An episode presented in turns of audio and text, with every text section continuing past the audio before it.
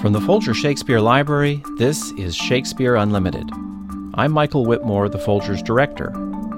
In many English speaking countries around the world, Shakespeare is a legacy of British colonialism. And it's often fascinating to see how Shakespeare's works reverberate in these cultures so far and so different from his home. Sometimes Shakespeare appears in places you would absolutely not expect.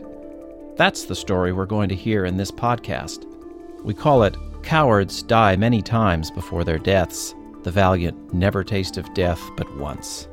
It's an interview with David Schalkwyk, a Shakespeare scholar who I first met when he was editing Shakespeare Quarterly and working as director of research at the Folger. David grew up in South Africa. The story he tells here is one of those unusual appearances of Shakespeare. He's interviewed by Rebecca Sheir. So, David, we should probably start by telling people that this book came about because of a complete coincidence that involved a confluence of the two things you were most interested in in the whole wide world. Can you tell us what those two things are and then uh, tell the story?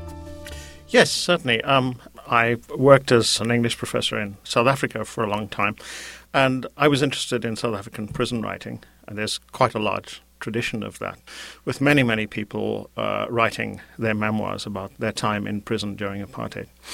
But I was actually mainly a Shakespearean, but I kept the two completely apart.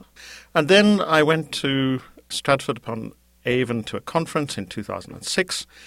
I was walking past Nash House, and it promised Shakespeare the complete works. And I thought, how could you possibly not go and see the complete works. And so I paid a lot of money and I went up rickety stairs to this exhibition.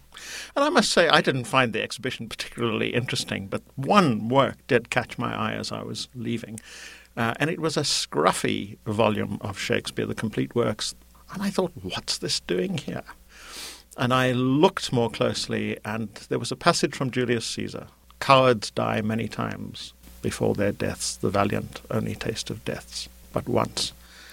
And uh, it had a date, the 16th of December, 1977, written in it.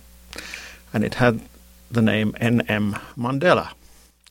And this was a book that, that had, in fact, circulated among the single cell prisoners. Um, Mandela uh, was kept apart from the general cells, together with about 34 others, mostly leaders of the ANC and the PAC, the political organizations that were opposed to apartheid.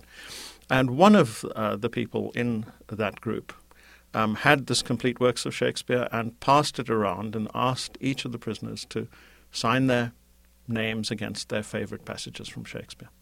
And, well, here was Shakespeare and Robben Island together in one book. This was a major aha moment for it was you a major discovering aha moment. Yes, seeing the yes, actual Robben yes, Island yes. Shakespeare, also known as the Robben Island Bible. I understand. It's also known as the Robben Island Bible. Now, the reason for that is that Sonny Venkatrathnam, who is a, uh, of Indian extraction, was allowed when he first went into the prison was allowed one book, and he chose the complete works of Shakespeare. Um, and uh, there was a point at which you know regulations changed uh, depending on how strict the particular governor was at the time and particular events on the on the island. And Sonny caused some trouble. He was involved in a hunger strike, I think, if, if I'm correct. And this book was confiscated. And one day, as he tells the story, they were summoned to go to the church service. And uh, he had a brilliant idea and he said to the warder, um, If I'm going to the church service, can I have my Bible back? And the guy said, What Bible? And he said, It's in the it's in the warden's office, you know, and it, it described it. And this fellow brought back the complete works of Shakespeare and gave it to him. And Sonny then uh, had some Diwali cards, and he pasted these Diwali cards on the outside of the book. And he pretended that it was his Hindu Bible, and so that's why it's known as the, the Robben Island Bible. so what he did was he took the book and he basically asked the men pick a passage, Yeah. sign your name. What were some of the passages uh, next to which people put their own names? Well, I've already mentioned Mandela. Of course, of passage. and course. of course it's um, and it's you know that's what everybody will know. Uh, there's a wonderful theatre practitioner in England called Matthew Hahn. And Matthew has in fact written uh, a play based on the Robben Island Shakespeare. And Matthew has interviewed a number of the prisoners. And one of the things that has come out of those interviews is uh, some of them feel that, well, you wouldn't really choose a comedy would you? Because this is serious political stuff. But in fact, if you look at the number of passages that were chosen, uh, a large number were from the comedies, and in fact, a large number from the sonnets. Out of the 34 signatures, five have chosen a sonnet. Um, the most interesting choice um, for me, as far as this is concerned, is the fact that Govan Mbeki, who was a real Stalinist firebrand, so, what would you expect Govan Mbeki, the Stalinist, to have chosen?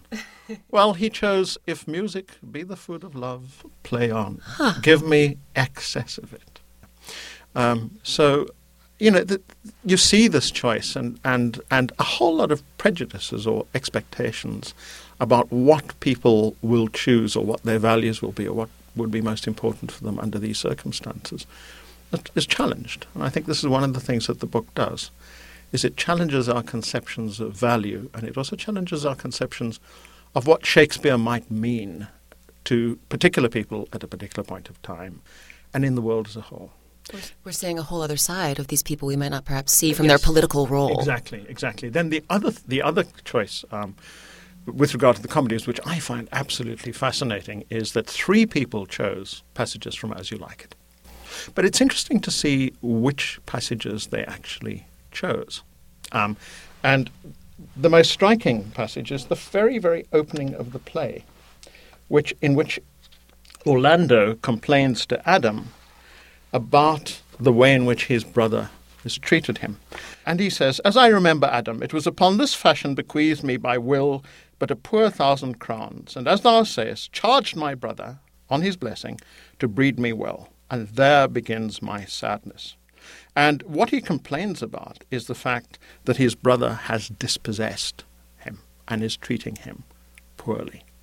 Now, that is a reading of that particular comedy, which um, is extremely prescient. It sees in the comedy a struggle over inheritance and possession and relationships amongst brothers, which are deeply, deeply political. Now, do we know whether they had the time to sit there and read the plays, oh, yeah. then make their decision? They did. They, they did. did. Whether they actually did that or not oh. is another matter. Huh. I mean, this is what is so intriguing about about the book is that, especially in my position, trying to make sense of those choices, is I really don't know what made them choose particular passages.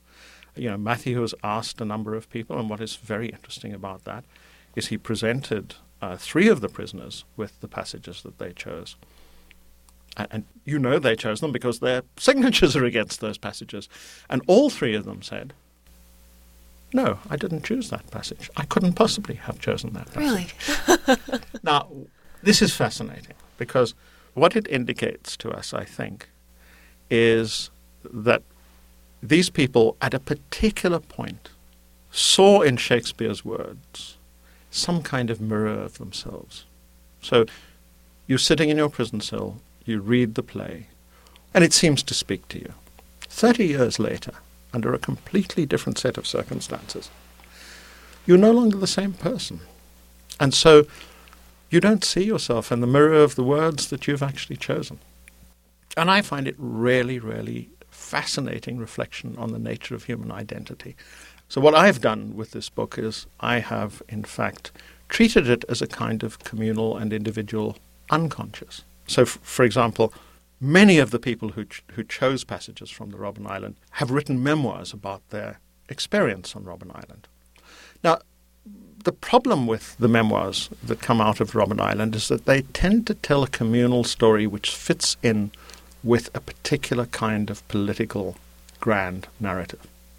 And I think what the Robben Island Shakespeare does is it allows us to see a different story emerging in the unconscious, which of course has been forgotten or repressed or whatever for whatever reason. When you say the unconscious, when you mention the unconscious, I think about the title of the book, Hamlet's Dreams. Where did that title come from? Well, yes, I I was. this is really just a practical problem I had because I, I, I, had been in America. People don't have inaugural lect- lectures, and I was trying to figure out, they'd been badgering me for five years and saying, you must give this lecture. And I couldn't figure out anything. And I then decided, it was just after I'd seen the book in Stratford, that I needed uh, I needed some kind of hook on this book. I just didn't want to just talk about the signatures themselves. And what struck me was Hamlet's statement that he could be king of infinite space, even if I were bounded in a nutshell, were it not that I had bad dreams. What Hamlet's saying there is that in the imagination, even though you're totally imprisoned, you could be totally free. But of course, he's haunted by bad dreams. And then that is connected to his sense of Denmark being a prison. And so I thought that I would explore the affinities and differences between that sense in Hamlet of being imprisoned in uh, an extremely repressive political system and the signatures in the Robben Island uh, Shakespeare by actual prisoners. And what I focused on there was was a sense of identity that is either individual or communal. So if you recall what Hamlet is constantly trying to do is he's trying to find a self that is deep within that passes show. Mm-hmm. And these are but the suits and trappings of, of show. And the experience of the prisoners on Robben Island tends to be the exact opposite. The constant emphasis is on community and communal identity. And I try to show that, you know, real experience, real identity, real a real sense of selfhood, has to negotiate its path between these two extremes of being communal and being individual. That in fact, as Hamlet tries to find that which is within himself, that is the core of his identity, he finds himself more and more and more trapped. It's like putting yourself into solitary confinement to try to find out who you really are. I want to talk more about that, that idea of, of the collective, of the community. Would it be silly to say that Shakespeare united these prisoners? If you go if you go and look at at all the uh, the memoirs, uh, the memoirs will all state that Shakespeare was a binding force for these prisoners. Well, let's ask who these prisoners were. On Robben Island, there were thousands of prisoners, many of them illiterate. Uh, the Robben Island Shakespeare was passed uh, among 34 highly literate, elite prisoners. So the general blanket claim that Shakespeare united everybody on Robben Island can't possibly be true.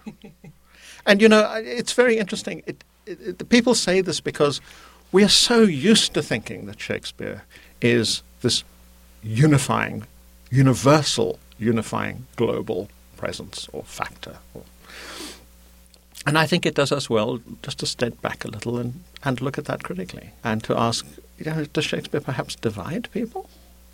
You know, in some ways, if you have a look at the passages that are chosen in, in this book, um, you can actually notice divisions. Now, one of the interesting passages, it's really, really fascinating. I'm going to read you a couple of lines from it. Please do. And I'm going to ask if anybody can tell me where it comes from.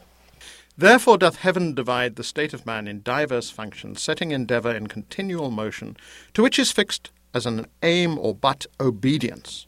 For so work the honeybees, and then there's a whole thing about what honeybees do and all the rest of it.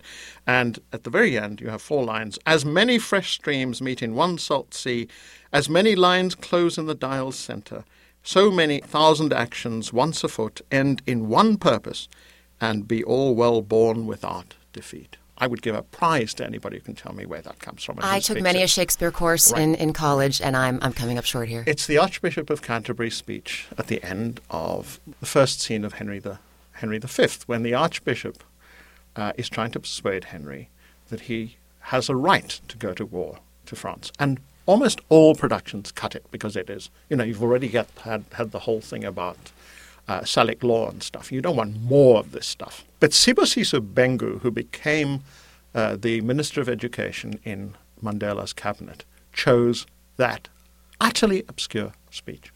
Why? Why? Well, the only reason that I can think of is that at about the time that this book was circulating amongst the leadership, a new radical young group of prisoners entered Robben Island. And this came after the 1976 uprisings amongst the youth in South Africa, which, which just put the whole uh, struggle against apartheid into a completely different gear. This was a completely different generation, and it was a generation that had decided that it was going to defy its own elders. These people came into the prison. They looked at what these old men who'd been there for 15 years were doing and what they were suffering, and they decided to make the prison ungovernable. They opposed the philosophy of people like Mandela and, and, and his comrades. Now, you would have thought that a revolutionary would not choose a speech which is about obedience and people exactly. doing the same thing, right? right? I think that what struck a chord in him, and I think he read the whole play, saw the speech, and in the context of these rebellious young men in the prison, he chose a speech in which an authority figure is telling others that the only way to win is through obedience and harmony. Right. Speaking of rebellion, you say that in the end, the prisoners in Robben Island ended up owning the prison, that, that they, they won in a way. In a sense, yes. What happened is that through a, a gradual process, um, through which of, of resistance, through, um, you know, ac- across the board, different kinds of resistance, and a gradual decision by the regime to improve conditions on Robben Island things did improve enormously. And as the restrictions were lifted, people had much more chance to talk freely, to read. Um, books were made available. They actually turned the island into what they regarded as the university. And many people who went in illiterate came out with two degrees, for example. Jacob Zuma, who's present president of South Africa, was on Robben Island in one of the communal cells. He was illiterate, and in fact, he was taught to read and write on Robben Island. And one of the cho- one of the pieces that was chosen, uh, which of course it just seems so obvious now, um, in the, the, the Robben Island Shakespeare, is by oh, by Billy Nair, who chose Caliban's statement, "This island's mine," by Sycorax my mother, which thou takest. That one from the Tempest, and and, and it's it's from the Tempest, and it's a it's an in, enormously prescient reading of the of the Tempest. If you compare, you know, at about that time, I was at university and and we were being taught uh, the Tempest as a study in um, forgiveness and nobility and so on, uh, and so we were ignoring completely the colonial uh, foundations of that text. And here Billy sees in Caliban's claim, "This island's mine," a voice that he can see as his own. And of course, the claim is not just for the island, the Robben Island that they're on, but for South Africa as a whole, and of course in 1994. Well, David Schalkwyk, thank you so much. Pleasure. David Schalkwyk was interviewed by Rebecca Sheir. His book about the Robben Island Shakespeare, titled Hamlet's Dreams, is available from Continuum. Cowards die many times before their deaths. The valiant never taste of death but once was recorded and edited by Richard Paul.